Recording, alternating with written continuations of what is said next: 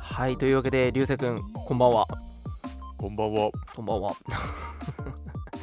まあねこんばんは。急はにい寒くなってきた今日この頃ですけれども流星くん体調の方寒は大いです丈夫ですか体調一週間ぐらい。喉がこんな感じ です。あれおかしいな直前の打ち合わせの時はそんな声じゃなかったんだけどやめろやめろ。まあね結構あの、うん急に冷えてきてるんであのオートメンバーもねあの会議のタイミングで集まったら全員鼻かんでるとかねズビズビズビっつってほんとね、熱出してるバカもいるしね。 そのなんか熱出たりとかやっぱりなんか喉がとか鼻がとかって言ってて俺もなんかなんだかんだ鼻喉口内炎みたいな感じになってるんでまあね皆さんも体調に気をつけていただきつつ11月へ向かっていきたいところではあるんですけれどもだってこの人さっきくしゃみと咳一緒にしてましたからね。ブエ聞いッたコことなかったうわーっつって、そんな音どっから鳴るのっていうね爆発してたよね うん。まあね体調に気をつけつつやっていきましょう10月22日の空のたまり場スタートしていきたいと思いますそれでは行きましょうオートオビス公式ラジオ空のたまり場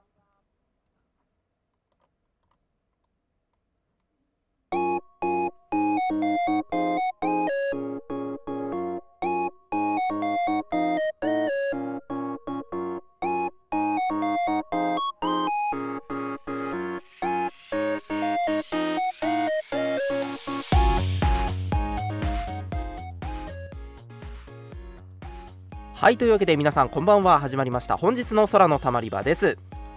はいこの番組はラジオドラマ制作スタジオオートオービスのメンバーが生配信形式でお届けする1時間のラジオ番組です毎週トークテーマを募集しつつリアルタイムに皆さんとつながるチャットでも交流していきたいと思いますはい今週のトークテーマは鍋が美味しい季節が来たおし鍋トークですツイッターにて「ハッシュタグ空玉ラジオ」ひらがなで空玉カタカナでラジオでコメント募集しております番組後半のテーマトークコーナーまでにぜひとも投稿お待ちしておりますそれでは早速最初のコーナーに移っていきます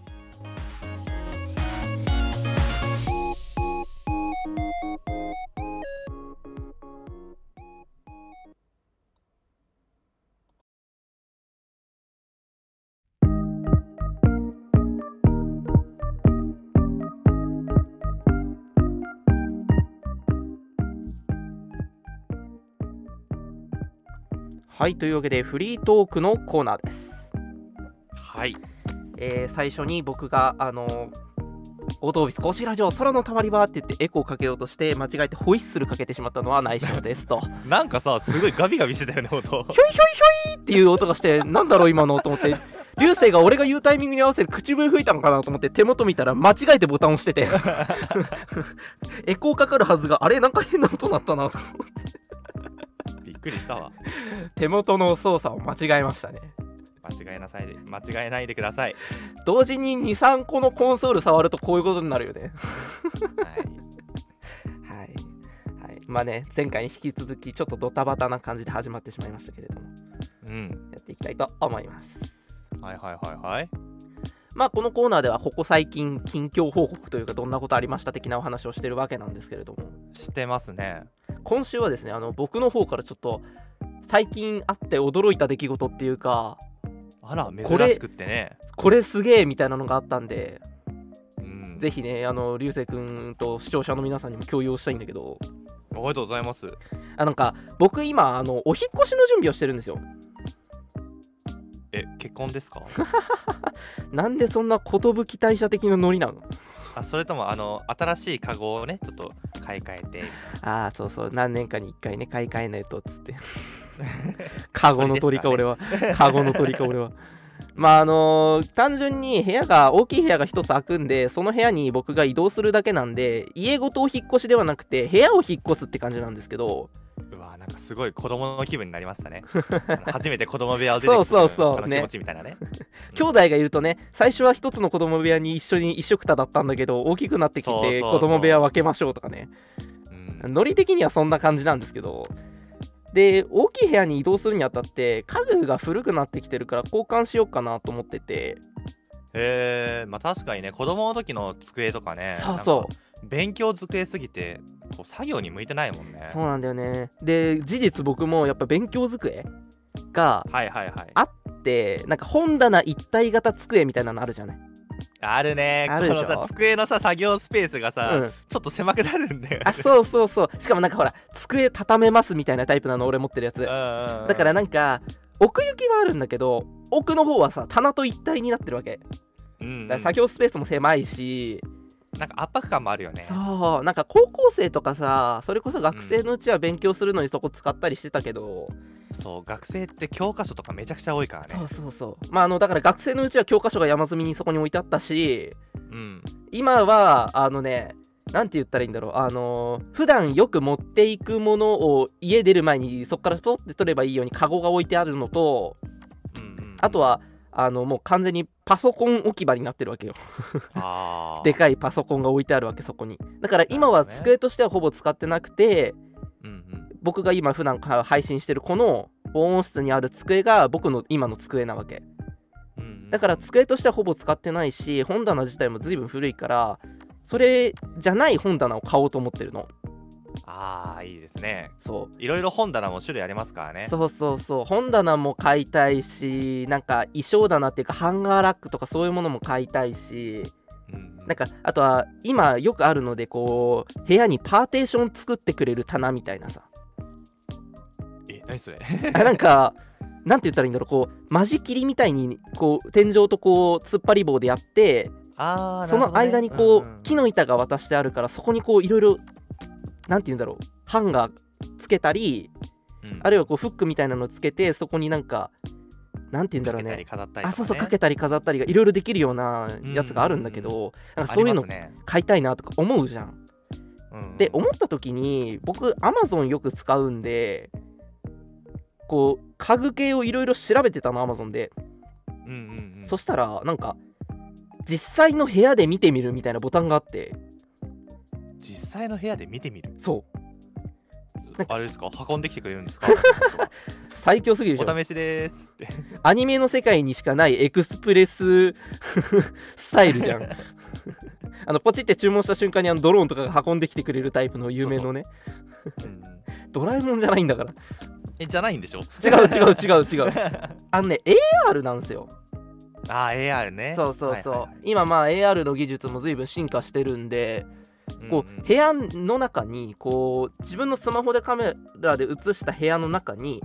家具実際にはこのぐらいのサイズで置かれますよが見れるのへえすごいね向きとかも自分の好きなように変えられてこう置く位置はここですとかも選べるわけ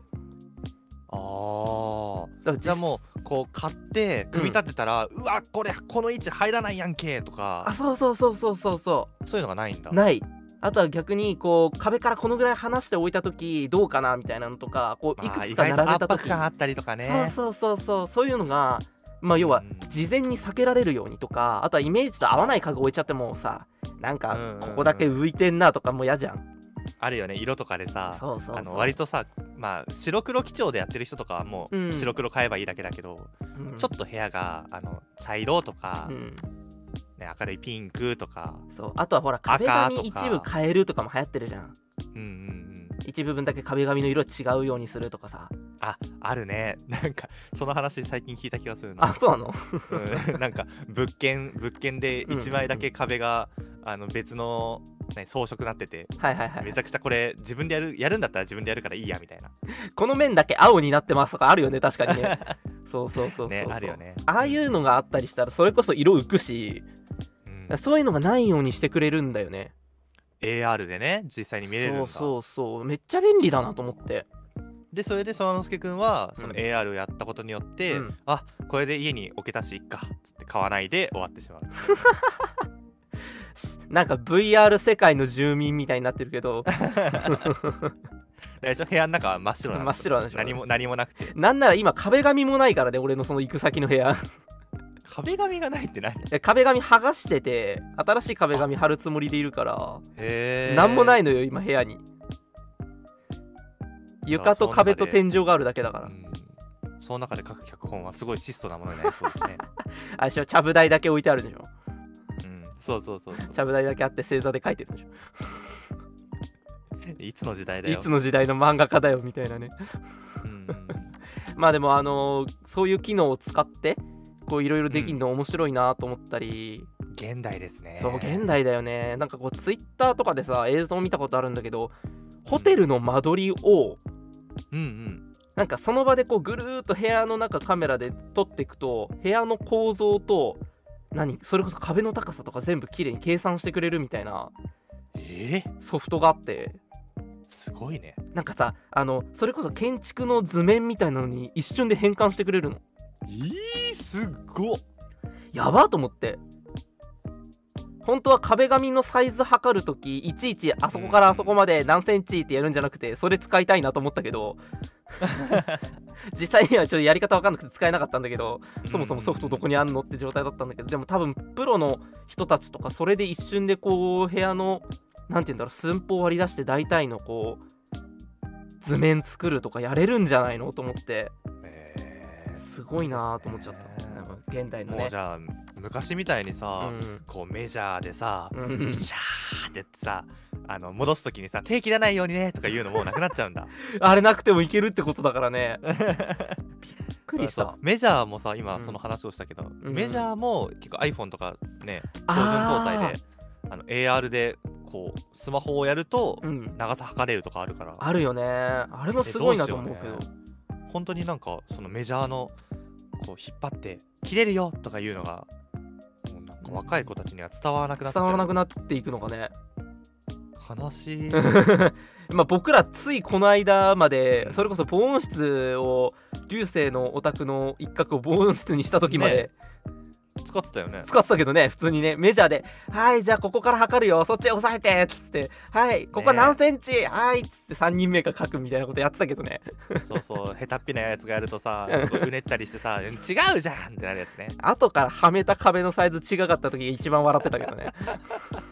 ほんとね、ここもそっちも合わねえじゃねえかつって何を測ってたん だ俺たち何を測ったんだ俺らはなってたけどそういうことがなくなるんですねすごいね。人間だから測り間違えてるけどねカメラその AI とかでやったらね、まか、間違えないでしょうから、ねせまあ、それこそ正確 AR の話とかだと、うんね俺は結構、あの、こう何メガネ型の AR グラスみたいのをすごい期待してて、あーあれね早くね、ちょっと実装レベルまで頑張ってほしいなっていう感じでそすうだよねね。今のはそれこそなんかこう反射させてじゃないけどこうなんか、ううこうカメラ実際スマホとかのやつを反射させた映像を見るぐらいまでしかまだ行ってないのも多いじゃんうんうんうんだからね実際にこうメガネ通して見れるとかになったらいいよなそうでゆくゆくはこう SAO のソードアートオンラインの世界みた いに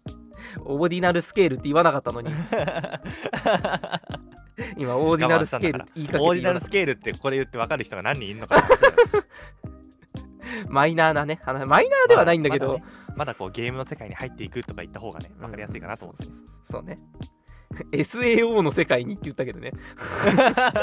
しししまあでもそれこそねそういうレベル感ですよ話の規模としては、うんね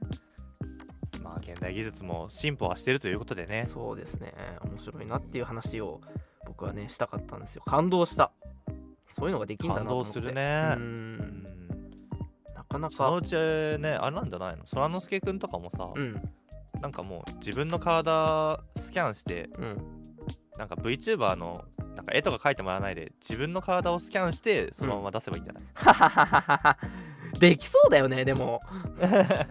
一回さ全身の写真撮ったらさそれを読み込んでとかはさ多分全然今でもできるしさそうそうで目ごとにこうくり抜いてうんうんうんこうべ差分作ってみたいできそう全 然全然できそうで笑える、なちょっとあのクリエイターっぽい話しすぎですねうん、差分差分とか言わな差いから分とか言わないからね普通ね全体的にそういう話になりがちですけど僕らねうんまあそういうそらのすけくんの1週間の話ですそうね、なんですよまあ、僕はこの2週間ね隔週なんでう、んうん2週間の間にねギターをうん弾き語りをねかなり練習してましておあーなるほどもう指がねバッツバツギターはアコギエレキアコギアコギかアコギだと、あれじゃなかったっけどっち側だか忘れたけどぶプラスチック弦だったりするプラスチックではないかなあプラスチック源は入れてない方か普通に鉄の源、両方全部鉄鉄あーそうそうそうなるほどね鉄だと指痛くなるよねめっちゃ痛 いよ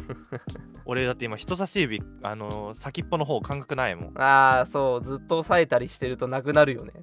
そう1日1 時間練習するっていう目標を立ててうんうんうんうん一応やってるんですけどいいですねそうそう、まあ、それ以上やると脚本が書けなくな るから偉いでもちゃんと1日このぐらいって決めてやるのは偉いよそうそうそう僕何度も始めあの練習しようと思って三日坊主になりまくってたからまあ、空之助君は結構ね三日坊主系多いですからねまあそれこそあれだけどね小中学校の時代だけどね そういや大人になってからやるとやっぱ面白いなとは思いますああーそうだねでそのギターとかもさいろんなヤマハとかさうんあのよく有名ななんだっけありますじゃないですかいろいろエレキなら詳しいんだけどなフェンダーとかグリコとかあーちょっとさすがにフェンダーは聞いたことあるな、うんうんうんフェンダーは有名だからねまあその中でもですね僕はねジェームスっていうのを買ったんですねほうどごう存知ジェームスは聞いたことはある、え本当にうんああ るよロゴは覚えてる多分ねこれジェームスはあれですよその言ってるジェームスとは違うマジで あれじゃないのあの島村楽器さんが作ってるオリジナルのあマジか俺、い筆記体で上にジェームスって入ってるの見たことがある気がしたんだけど俺の覚えてえるじのゃあは違そううなのかなちょっとわかんない 僕は詳しくないんで俺もでも意詳しく気ない揚々と調べたことをそのまま言うだけのあおじさ んなんでそのジェームスいやそりゃねさだってさ買う時なんてさ、うんヤマハとか気にせずにさ、うんちょっと柄がいいやつと、うんうんうんちょっと弾いてみてあ音これ好きかもみたいななるほどね、そうそうそう、うんうん、赤いギターですね、あーいいっすねうなんかアコギだとさうんやっぱ結構木目調のイメージが強いじゃんそうそうそうそういわゆるアコギってうんだからそっちタイプではなくて色がしっかり赤いやつにしたんだそう俺も最初は、うんなんかちょっとやっぱ木目っぽいやつ買ってうんちょっとまあ最悪弾けなくても部屋のインテリアとして成立してくれればいいかなとか思ってたんだけど、うんうんあのいざこうギターが並んでるの見た時に、うん木目調ただの木の色ちょっとシンプルすぎるなみたいなああなるほど ねそうそうそうやっぱ人と違うものが結構欲しくなるタイプのね人はないんで、はいはいはいはい赤ってなって、かっこいいよね赤いのねそう赤かっこいいわかるわでまあ気分上げて頑張って弾いてるって感じですねいいですねうんいやでもなんかそのまだやったことないからこそ選びに行くときになんかこう見た目と音を聞いてみてなんかこれがしっくりきたわーって感じで選ぶのなんかすげえいいなね なんかめっ最ちゃいいな初だけだもんねこんなのできるいやそうそう俺なんかさもうあの生まれてこの方家にずっとギターがあった人なのようんうんうんそうあのパピーが持っていたのでパーピーがねそう持ってたんであのうん大量に家にギターが何本もあったから それこそなんか家にあるものだったからギターってあイメージ的にははだからな,、なるんほどねかそれこそうん楽器屋さんとか行って並んでんの見た時に、うんあこれあそこのだとかどっちかっていうとあーもう最初の時点からあこいつがいいらしいんだよなとかへえこうやって言ってたなとかうんうんうんいう視点だったしじゃあなんかいざギター見てどれがいいかなみたいな選びましょうみたいな段階になったとしたらうんあの多分俺真っ先に目つけたギターの後ろ見ちゃうから 後ろ後ろなんで僕はエレキギターなんですけどやってたのは、うんあのエレキギターってネックのネックって要はあれね指で左手で押さえる側のことを言うあんのです細けど長くなってる部そ分うね細長い方のでネックの先にこうペグって言ってあの弦を巻きつけてる部分があるんだけどあああるねあの辺りをヘッドっていうのねそのはいはいはいヘッドとネックのつなぎ目、うんつなぎ目っていうかバラバラの部品じゃなくて1本の木だから正確には何て言うんだろうつなぎ目というよりもその間の部分って言った方がいいんだけど、うんうんうんそこの流れが綺麗に切られてる綺麗にそがれてるギターほどいいギターなんですよ。へえ見分けポイントになるからあこのギターはいいギターだねとかあこいつはもしかしたらちょっとってやってし弾いてみたらうんやっぱり音があんまりと かそういう選び方になっちゃうからあーその感動がもうでやっぱ知識はあるねそれはね感動がもう羨ましいよねなんだったら、うんそうそうそういやだからね確かにねだって俺もうそんなの見てないもんそうでしょ本当にギター見てあこいつかっこいいでちょっと弾いてみていいですかじゃらーんじゃらーんこれかもしれん いいなその初々しさすげえ羨ましい俺だってすげえひねくれてるからさ楽器屋さん行ってもすぐ後ろ見てたしなんだったらさなんかこうほら高校生とか大学生になるとさ軽音楽部の子たちとかがさいるね軽ア音ムロしてるじゃゃないんしてるねであいつらみんなさでっけえカバあーこうさそうそうそうそうそうハードケースにさギター入れてさ「うわーい」っていう感じだった偏見が混じってるかもしれませんよ皆さだいたい炭酸飲んで、あーって。んい ややべえいくらでも見てきたほら、偏見じゃないじゃん。いやいるよね実際ねいるいるいる。でさなんか大学生とかになると結構なんかみんなでグループでたむろしてるからなのかもわかんないけどなんかうん わーって集まっててじゃらかじゃらか弾いてたなと思ったらなんか次の瞬間にみんなギターから何から置いてなんか喋ってどっか行っちゃうみたいなケースがあるわけあるね。おーい荷物置いてくんかーみたいなさまあ大学の校内だから大丈夫なんだろうけどなんかあのさ、軽音楽部の抜け殻みた いなあのそうをしてそうるよね。抜け殻みたいな あのベースキャンプみたいにしてどっか行っちゃう時があるんだけどうんうん。その時とかに俺とかはひねくれてるからトコトコトコって近寄ってってギター一本一本首の後ろ見てうわ、ネックの後ろ見てあ安いとか思いながらこの鳥。 この鳥性格悪いわ。あーこのこのギターはいいギターだと かやだやだ。チラチラっつってこうやって覗き込んではねあのあこの子はいいギターを弾いてらっしゃるよくわかってるとか思いながらね見てたりでも、そらのすけくんはね、ギターはね、だって三日坊主とかしてるわけでしょそうよっぽどね、その軽音楽部の人たちの方がね、そう安いギターでも弾いてるだけマシですそうよ。そうそう弾いてるだけマシ ですよどう考えてもそっちの方がマシ だよ僕全然やってないから ね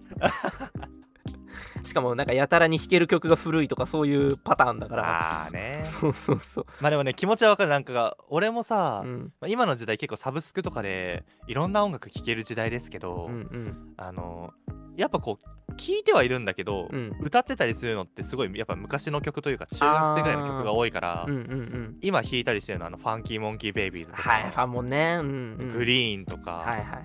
まあああいうねちょっと中学生ぐらいの時に流行った曲っていうのを聴いてますね、あーでも分かる気がするな、うん僕もよく練習してたのスキマスイッチとかの弾き語りとか練習してたし今の曲ねなんかねこう弾き語りするとね、うん昔の曲より難しい感じするかな、なんか多分だけどうん、複雑な曲も増えたしあの電子電子系音楽が増えたからかもしれないけどうんうんうんあとあれじゃないかなと思うのはあの流行りもあるのかなと思うそうだね、うんなんかこう割とゆっくりめだったりこうラブソング系がすごい流行ってた時期に例えばうん好きな曲とかがあれば、そういう曲が多くなるだろうし、そうだね、うんとは思うねうんそれこそ流星君その頃の楽曲でいいんだったらあれとか弾き語りに超おすすめですよえっとモンゴル800の出た小さな恋のこ歌れ800うわ出たあれはねコード進行がものすごく簡単だから超おすすめ、へそうえあの1曲まるまるずーっと同じコードの繰り返しで弾けるんですよあの曲 めちゃくちゃ簡単じゃんそうそうそうそう あの俺もういまだにさ曲やっててさ転調入った瞬間に弾けなくなるって いう、ほぼまるまる転調と、1曲ねそううん同じ同じっていうか似たような指の形をひたすら動かしていくだけで1曲が弾けるからあの曲おすすめいいですねそうまあそのうちねもしかしたら空玉で、あの弾き語りをねしだすかもしれないおやったあれでしょ一人の回何かあって一人だった回 で突然弾き語りステ一ー人ジのに回で弾き語りしだすのそうそうそうやべえラジオだ な本日はつって最初からエコーがかか ってる本日は一流人で星のの放ワ送ンになりマますンワンマンショーへようこ そ、ワンマンライブにお越しいただき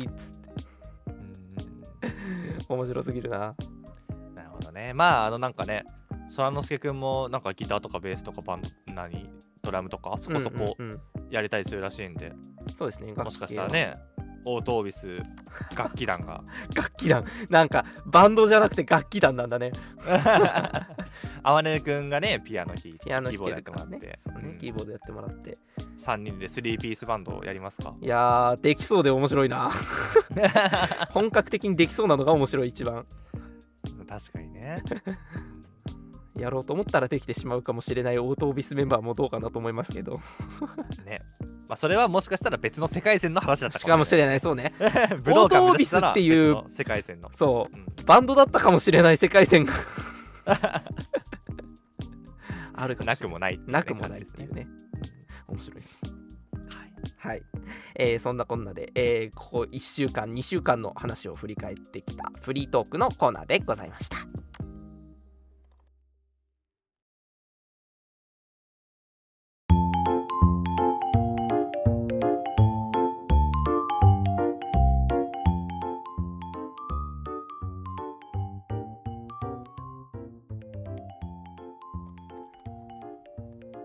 続いてはテーマトークのコーナーです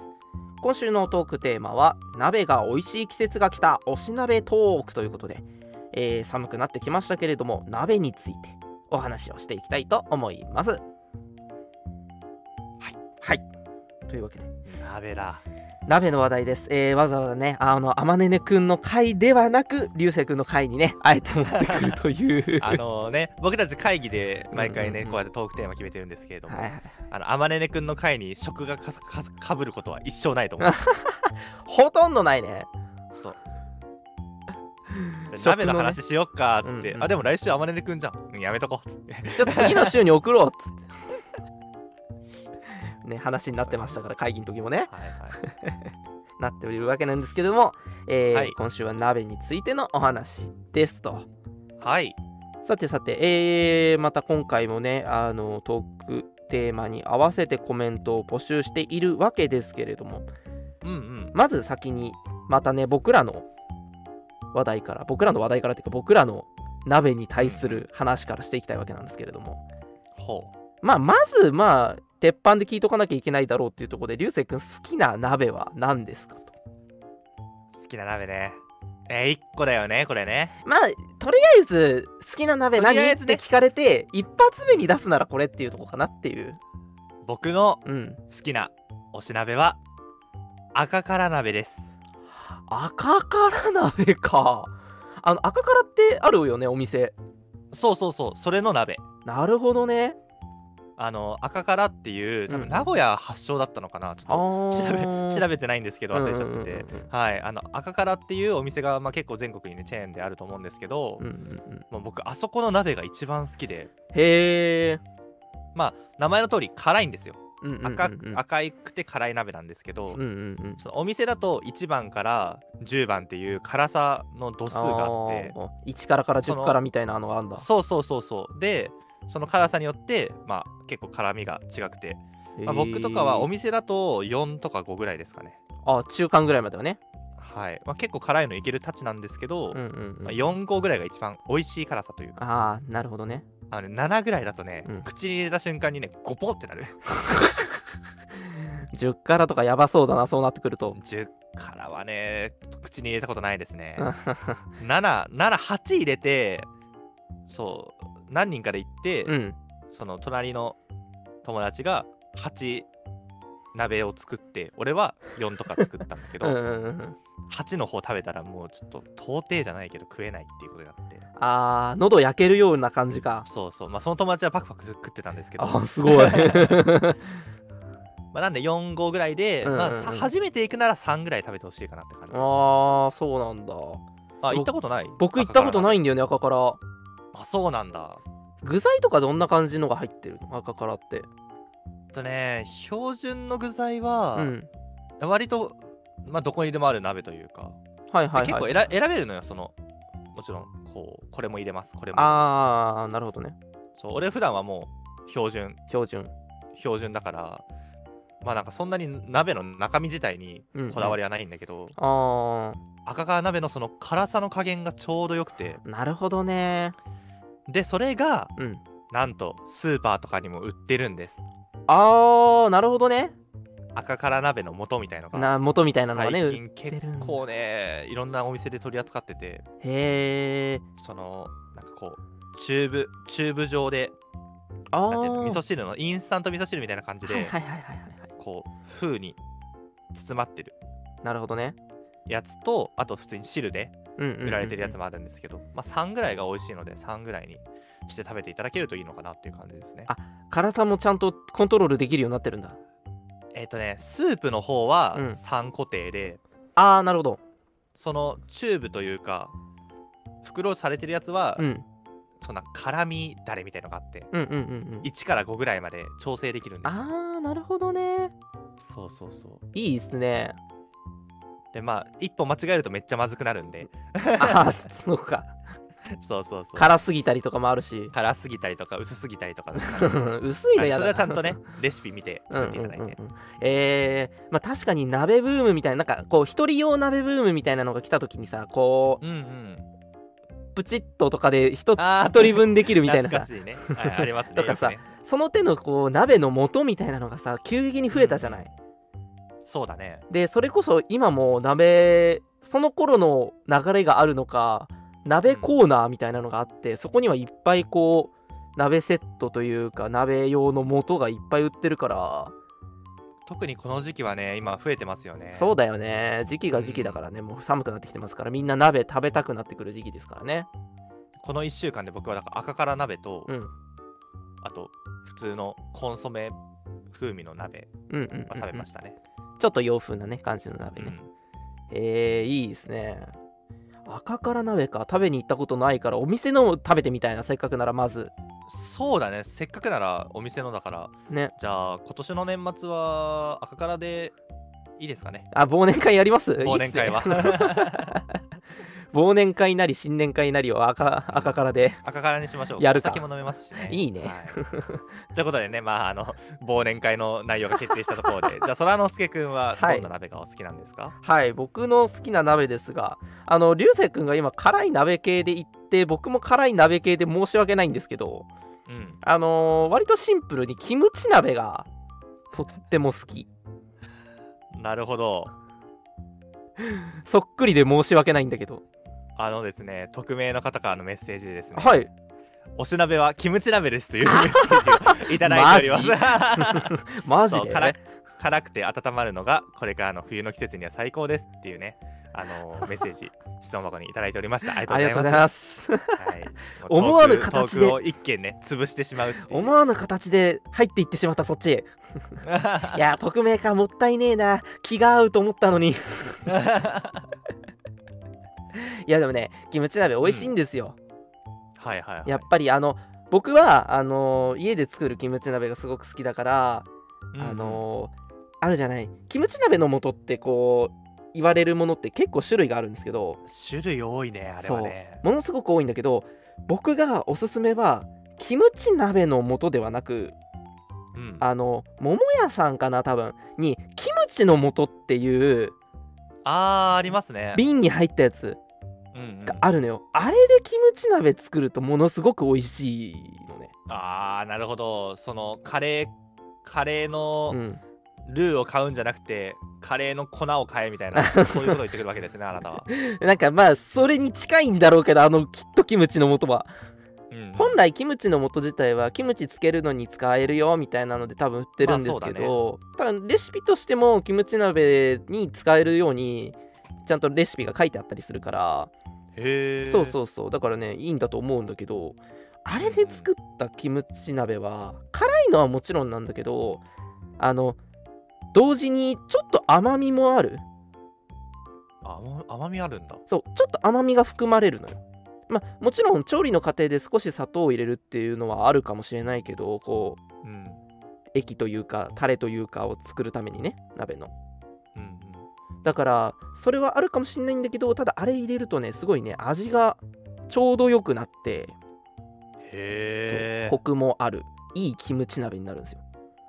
いいですねあれが大好きですねまたキムチ鍋がいいのはあの雑炊とかが楽しみになるのが僕はすごく好きですねあーわか るなー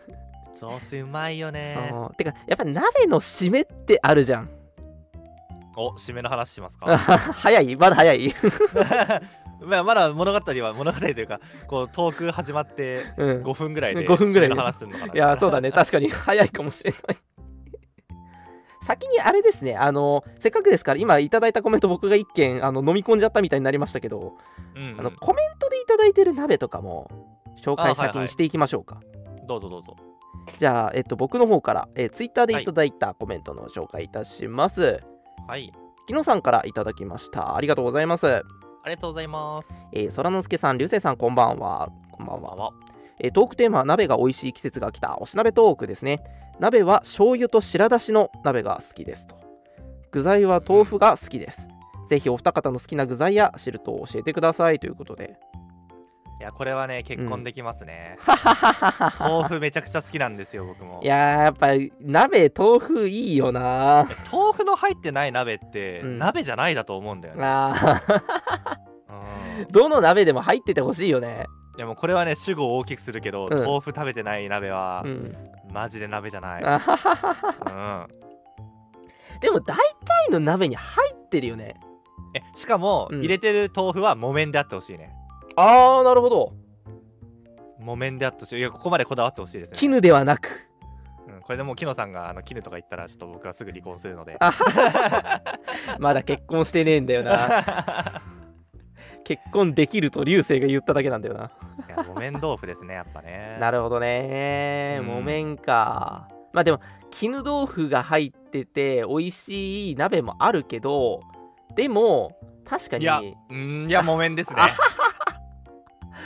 単純にさでもさた食べづらい可能性あるよね絹は崩れちゃうからあまあそうそうそうそう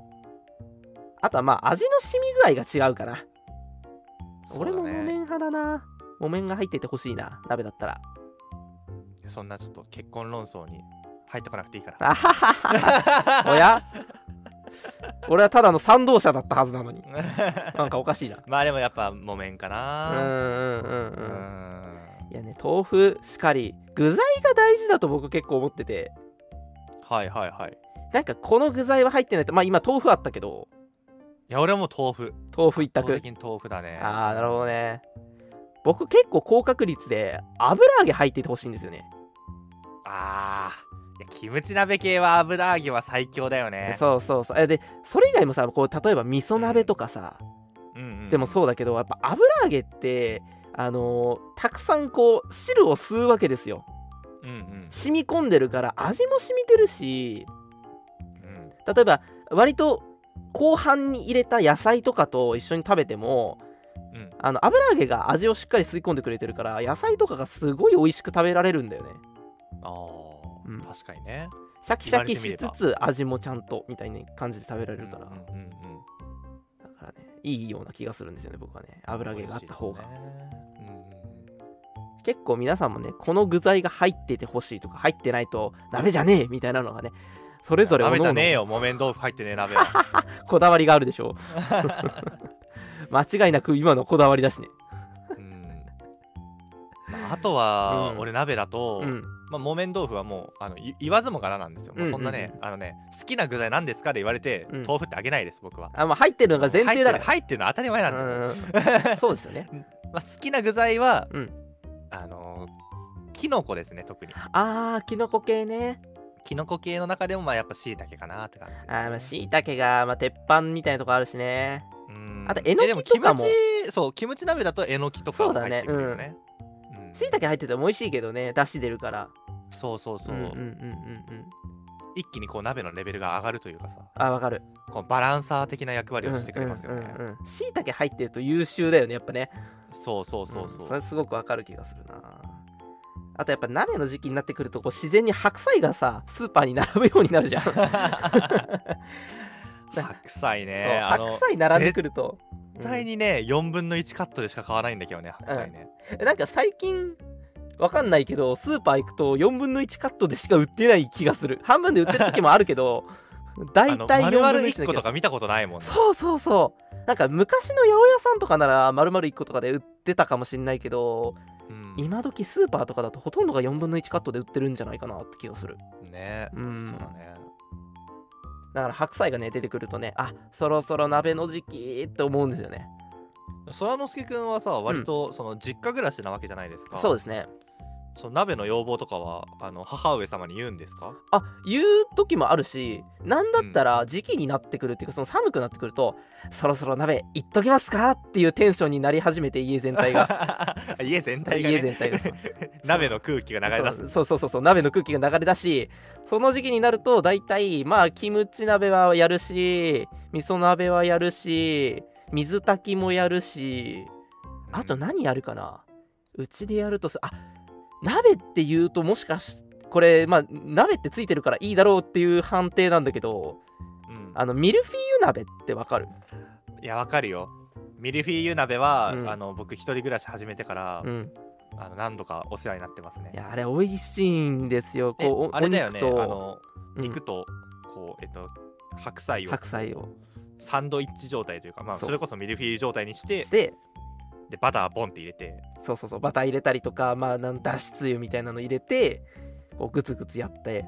うんうんでまあポン酢とかそれぞれ好きなタレで食べるみたいな感じのスタイルの鍋なんですけどあたまんないねあれがね美味しいんだよねものすごく一緒になんか熱燗も飲んじゃって みたいなお酒飲む人にとってはミルフィーユ鍋すごいいいよね絶対ねいやもうね味濃すぎるからあれ本 当にお酒入れてないとやってらんないからそうですね確かににそれはそういやね残ったその脱出湯みたいなのまでね美味しいからねご飯とやっぱこうまだ雑炊とかリゾット風にしてやりたくなったりとかねリゾットが美味しいですねねミルフィーユはねとかですね結構お家でやるあとはまあシンプルにすき焼きもやるかなあーすき焼きねすきき焼きも焼き鍋に入れていいのか確かにすき焼きも鍋でしょ鍋使ってるか判定的には、うん、いやすき焼きもねもう子供の頃はね超大好きでしたよ、あれまはあ、ごもちちそろうん今だはな今も好きなんだけど、うん、なんかあの子供の頃のさ「今日はすき焼きよ」って言われてうん「えすき焼き!」みたいな感じのやったーってなるあのねそうそう「流星すき焼き好き!」み たいな毒されてんなえ アニメの回は終わったんだよ先々週なんだよなまあまあまあすき焼きは美味しいですねあれはいいですよなんかさ1回でいいからうんすき焼き屋さんにあー行って食べに食べてみたいそれはね大金持ちになんなくちゃダメ だよ僕京都に旅行行ったじゃないですかうんうんその時にさやっぱり京町屋とかこういろんなとこ歩いてるとさこうすき焼きってこういい字で書いてあるお店とかが出てくるわけ ようわー行ってみてーと思うけど絶対一人で入っちゃやばいし値段も絶対外になんか書いてないからいやそう書いてないんだよねあ の手の店はねえー下手すりゃ一元さんお断りかもとか思っちゃうじゃんうんうんだからね入れないんで、ですけうどん早く帰って遅れまんしーっそうそうそうそうそうそう言われるかもしれないじゃんつって いや今のひどすぎる京都弁とりあえず一回突っ込んでほしか った無視しちゃった京都弁でもないし京都弁でもなかった、うん、何何語って感じだね でもねそうだからすき焼き屋さんの食べてみたいんだよねいいですね割り下から違いそうじゃんまあじゃあオートオービスが100万人いったら食べましょうか そこまで食えねえのか一生食えないと同義 ですね武道館行ったらみたいななんかそういうそのテンションじゃなどんだけ高級なもんなんだいものすごい高価なものになっちゃってますけどでもねすき焼き屋さんのすき焼きなんていうのは憧れですね僕は結構で俺はさっきその赤川鍋ともう一つ悩んでた鍋あっていうのが、うんもつ鍋なんですよもつ鍋いいっすよね僕修学旅行ね、うんうんうんあれ修学旅行だからそらのすけくん一緒か なそうですね一緒ですね僕とねねあの福岡と大分行きましたそうですね行きましたねその時にうん高校生ながらも、うんあのもつ鍋をね食べに行ったんですよすごいねそう食べに行ったんだそうそうそうあの自由だったんでね、うん夕飯自由だったんだよね福岡行った時かうんまあ、大体やっぱ友達とかうはんこう、ラーメンとかねそう僕はラーメンでした多ねかったですけど、うんはいはいはい、えー僕はもうその時にもつ鍋食べに行って、いやーすごいで高校生だからさみんなお金持ってな いからさあの何本当は1人1人前頼まなくちゃいけないんだけうど、ん5人ぐらいで行ってすいません3人前でって言って高かったんだよその当時にしては、まあねそうだよね高校生にとってはねお店の鍋なんて高いですからそうそう一人2500円一人前で2500円とかうんうんそうだよねそんなもんだよねそうそうそう高いなってなって、でうんもそこで初めて食べたもつ鍋を持って俺は東京に来てから、うん、えー関東の方に戻ってからもうもつ鍋をめちゃくちゃ食べるようになりましたああなるほどねこんなに美味しいんだと思ってもつ鍋ねほんと美味しいんだよねそうなんかあの出汁っていうかもつの味がそうそうそう本当になんかね他の鍋では味わえない美味しさというか多分もつの油が出るからうんうんうんこう変わった風味と美味しさになるんだよねもつ鍋ってねそううんなんなんだろうね俺もつ鍋だけはね、うん本当に鍋界でうんなんかちゃんとお店で食べたいなってあーそそううねんまあまあもちろんね実家とかでもね、うんうんうんなんかうちの実家はやたらそういうお酒のおつまみ系の料 理はあのうんうんめちゃくちゃ強いあの相性表で言うと20まで超えて星 とかがついてるやつなんですけど相性 EX ですねそうそうそう。で、もつ鍋とかもね、やうんっうんぱうんお家とかで出るんですけど、あまあでも家のもつ鍋は美味しかったかな。うん今なんか結構ね、もつ鍋の、うんなんかもその元みたいな話になりますけど、あはいはいはいはいはいそういうのがね、結構お手軽な金額感で売ってるらしくて、あそうなんだそうそう。で、実家帰った時とかにね、うんなんかあの、もつ鍋あるあるの銀の鍋。はいはいはいはいはいあれ、あれ買ってんの うちの。わざわざあねれ、あれ買ってさ、あの、コンロで火つけてさ、もつ鍋やんの。机 の上そにりちゃんゃ、と出そりゃしうてまいわと思って。そりゃうまいわそうそうそう本格的だなね そうそれもつ鍋食いながらねこうハイボールとか飲むとね絶なんかあたまんねーってなるわけですね、お酒が美味しそうですねんそうなるといやいいですねもつ鍋はやっぱ2種類だよねこの、うんうんうんそのご飯が進む鍋とうん酒が進む鍋そうだねうんまあ、大体多分お酒飲みたくなるんだろうけどお酒飲む人にとってなっはちゃうねとは思うけどでもねー、やっぱね僕なんかはお酒あんま飲まないですけど、うんこうご飯として食べる鍋自体はねどの鍋でも好きだな結構最近だと変わり種でさこうレモン鍋みたいなのとかもさうんあーあるねそう見たことあるけどああいうのも絶対美味しいしうんうんうんトマト鍋とか食べたことあるんですけどあートマト鍋ね、うあんまないかな美味しかったなやっぱ変わり種でも鍋ならうまいみたい な感じあるんだろうなきっとなじゃあライム鍋今度作ってあげますライム鍋変わりまあ種めっちゃで変わり種でもめちゃめちゃ変わり種でうんいいですねてかなんかあれだねオートメンバーでこう鍋パーティーみたいのやってみたいねいやでも複数人で集まる鍋パってさ、うんお前俺やっぱ闇鍋したくなっちゃうんだけど闇鍋ってさ実際のところあれどうやってやんの あのアニメとか小説とかでしか見たことないです。そうそうそうあの部屋真っ暗にして、そううんうん自分が入れたいものを入れてはいぐつはいぐはいつ煮込むっていう。で大体ねアニメとかだと電池が入ってたりとかあはは人の人の膵臓が入ってたりとかしてそうそうあので大体あの鍋の中のつゆがあのうん紫っていうねコポコ ポコポコポコポコポって言ってるパターンのやつ あの玉ねぎそのまま入ってるみたいなイメージですね まあでもオートービスで鍋パやるとしたらね、多う分んあまねねくんがいる限りうんまあよっぽどひどいものにはなんないんじゃないで すかそうですねあまねねくんが食べられる鍋という限定がつくからねそうそうそう 食こと食に関してはやつの話題が絶えないな いないのにねいないのにね僕の会はいるみたいな感じだからね、影響が大きいうん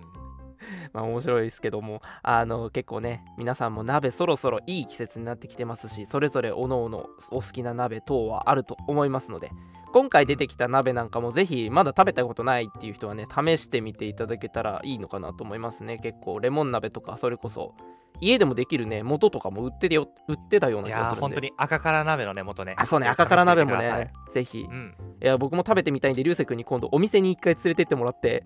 そうあれね、だね先ね、お店ね。そう先。酒お店やっぱ食べてみたいなな赤かからなさかん、案件待ってます。 届かない気がするラジオドラマ作りますよ。あは 赤から鍋の ラジオドラマを作りますよっつってそうそう。案件を狙いつつ 鍋に思いを馳せつつということで、えーそうね、そうね、煮詰まってきたんでね。におうまいこと言ったねよ よっそんなこと言いつつ、えー鍋の話題でございました。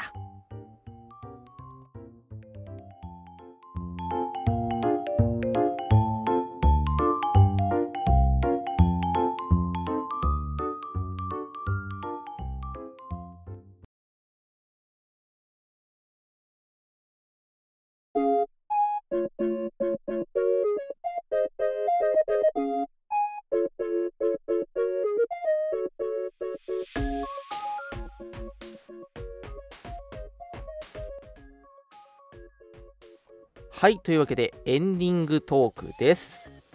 はい。はい、ね、毎回あっという間の1時間枠でございますけれども、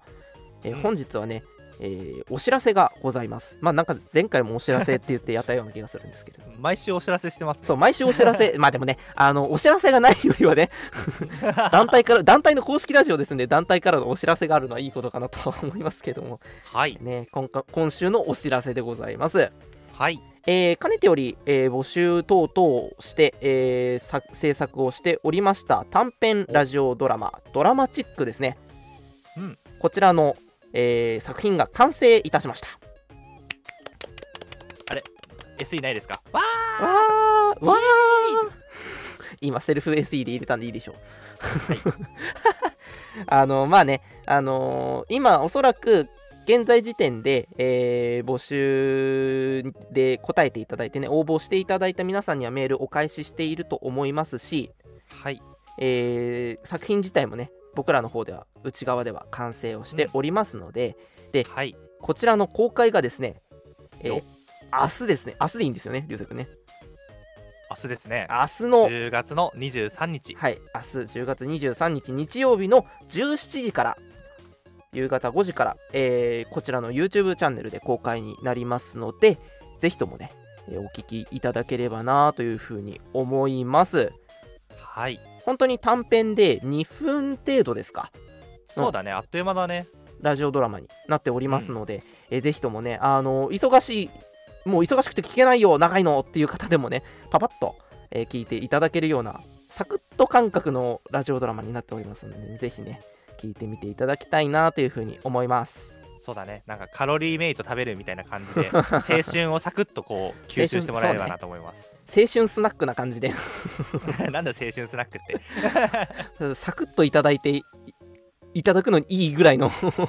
感覚でね、えでもね短いラジオドラマっていいなと思うのが本当にこうドラマって長いものみたいなイメージがあるんだけどうんうんそうだうね、んなんか短くても楽しめるんだよっていうのがラジオドラマの短いのの短い作品のいいとこかなと思ってるので、うんうんあのそれこそ今回の「ドラマチック」とか以前僕らが公開していた 24SS シリーズとかうんうんそういうこう短いラジオドラマ枠でね、こうラジオドラマに触れていただくのも、えースタートとしてはね、いいんじゃないかなというふうに思いますので、そうですねぜひともねえーうん皆さん聞いていただければいいなというふうに思います。はい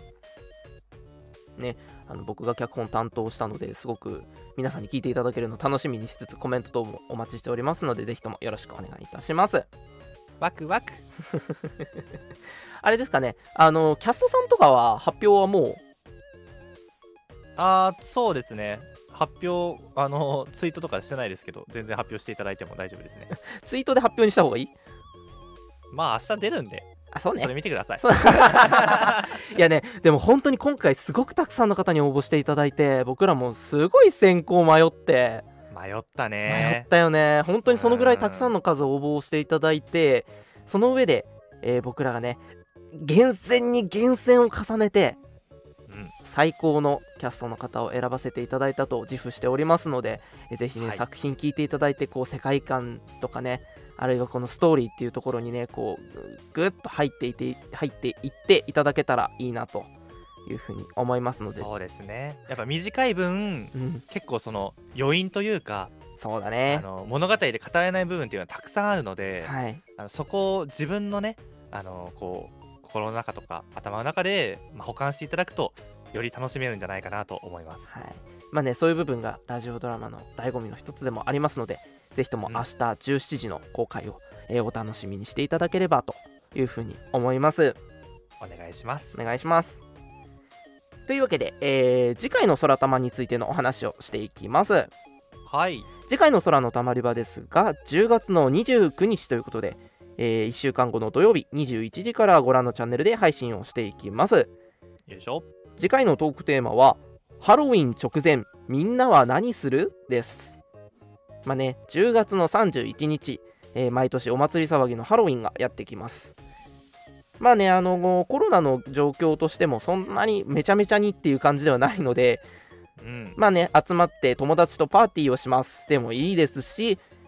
こう仮装で写真を撮りに行きますとかあああか仮想で写真を撮 る U USJ 下着おーやめろやめろまずいまずい まずいまずいまずいおーババカなごむ話題を出そうとしたところにこれだよ